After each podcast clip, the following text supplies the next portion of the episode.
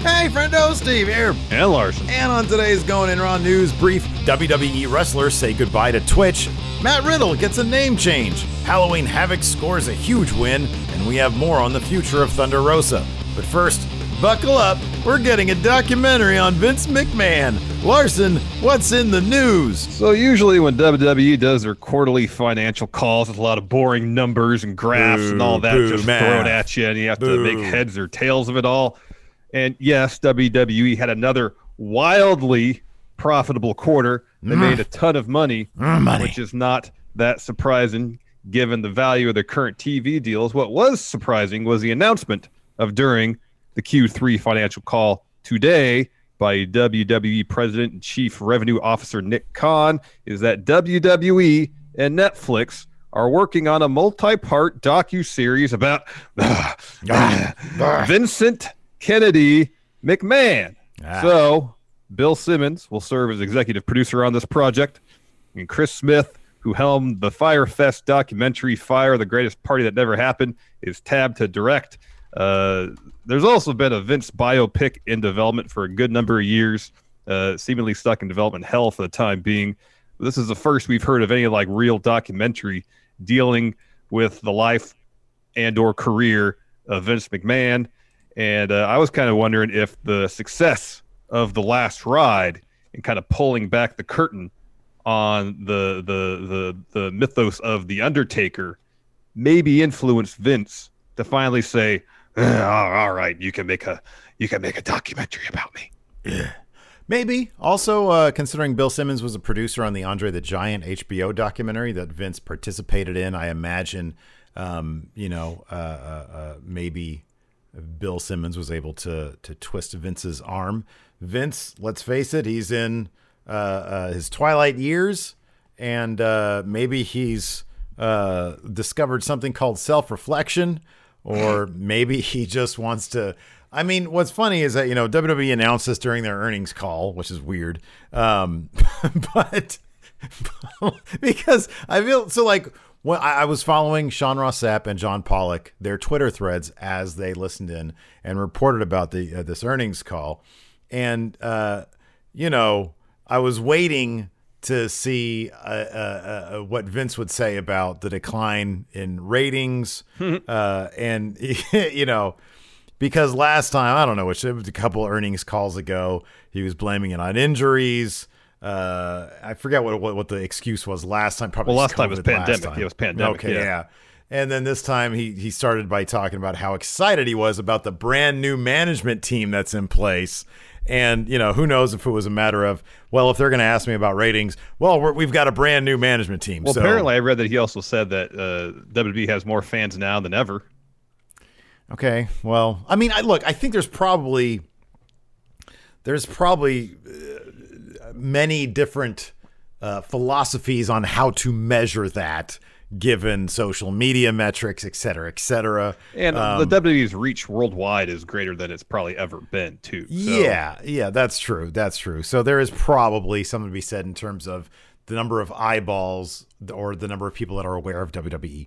Um, but uh, but yeah, I don't know. I mean, the fact that they have Vince's WWE's involvement. I mean, obviously, if that's the case, he's probably going to be pretty extensively, exhaustively interviewed, which will make for pretty fascinating programming.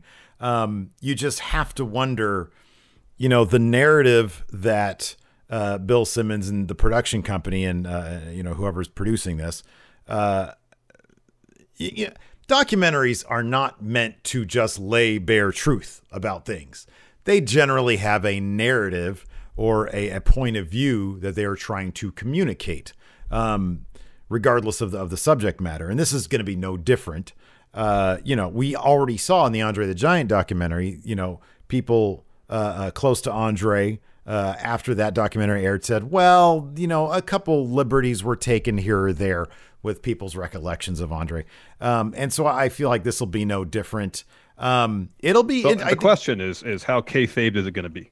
well, the that's going to be the interesting thing. I th- I wonder what kind of apologies, if any, Vince would make for any of his actions. He's been unapologetic by and large for many things, but I wonder if now that he's older, uh, maybe more reflective.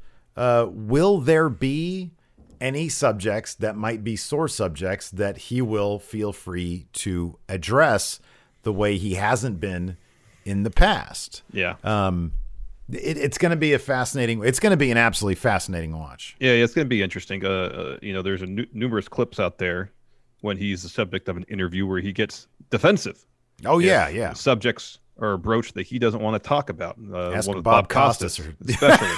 or the guy Um, on a CSN up in Canada. Yeah, so you I know think it was that that's usually his tact when the conversation goes to a direction he doesn't want it to go. He gets very defensive. Yeah, That's- considering I'm sure this is something that he's greenlit, that he has some measure of approval of.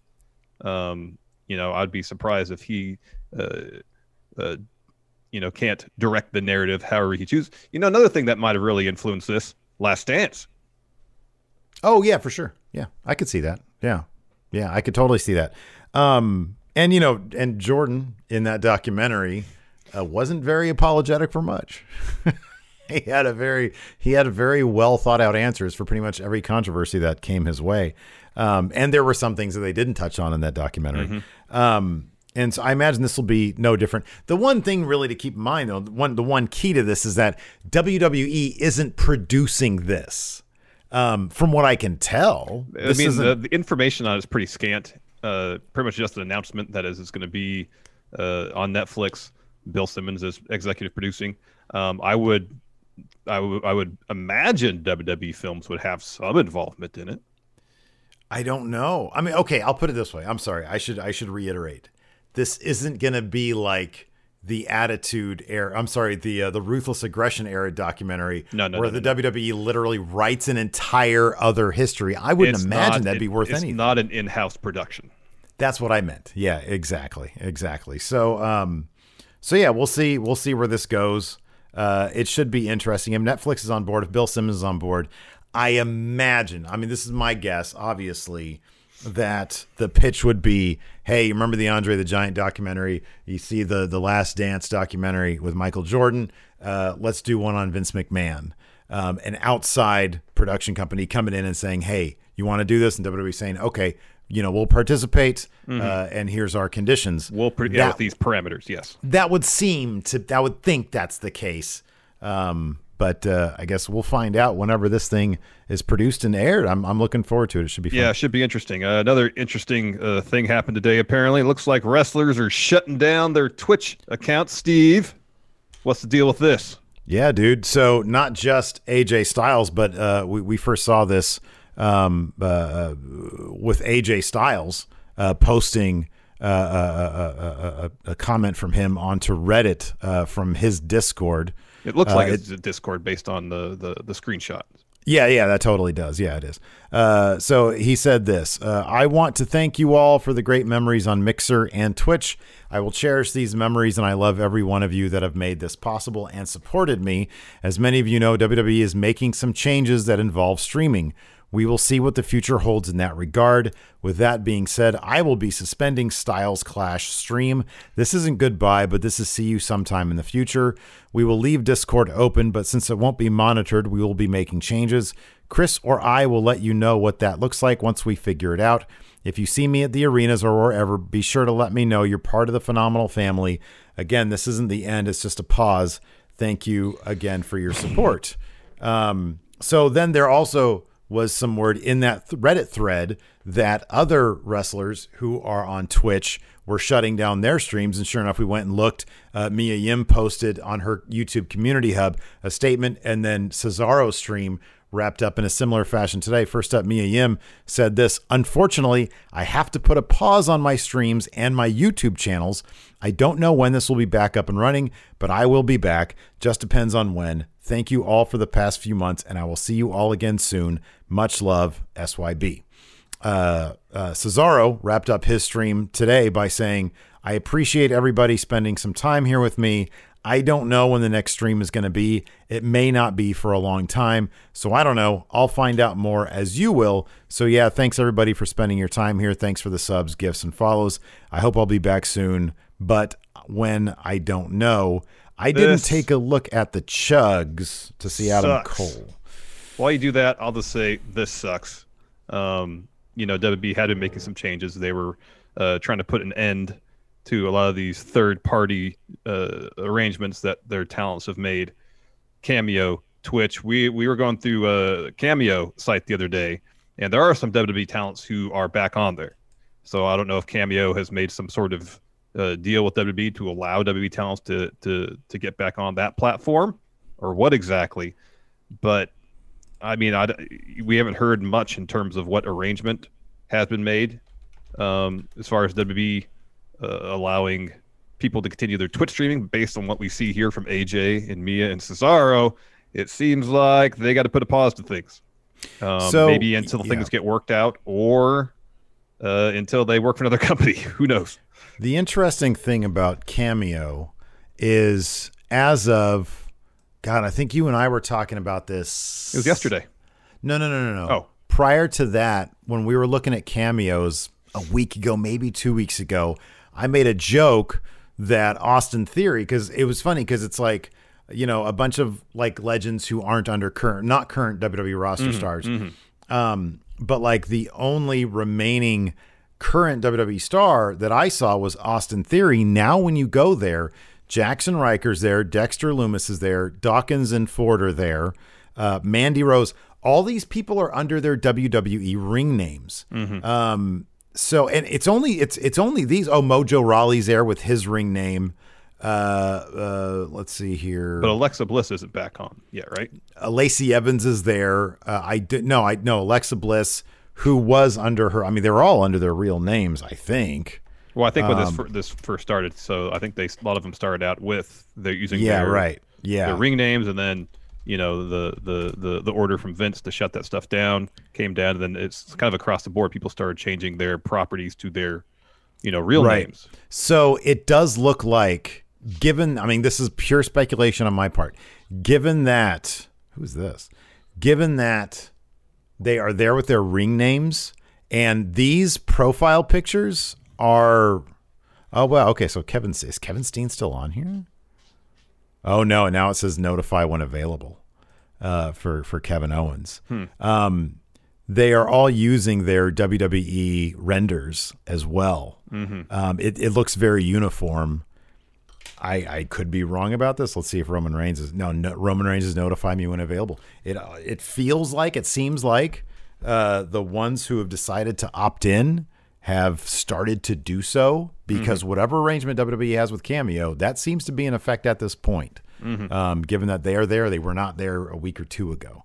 Um, I wonder, so whatever this new directive is, it, it came through. Uh, I wonder too if the reason some of the the the main eventers haven't returned, Roman, Kevin Owens, Sasha, for example, is maybe speculation.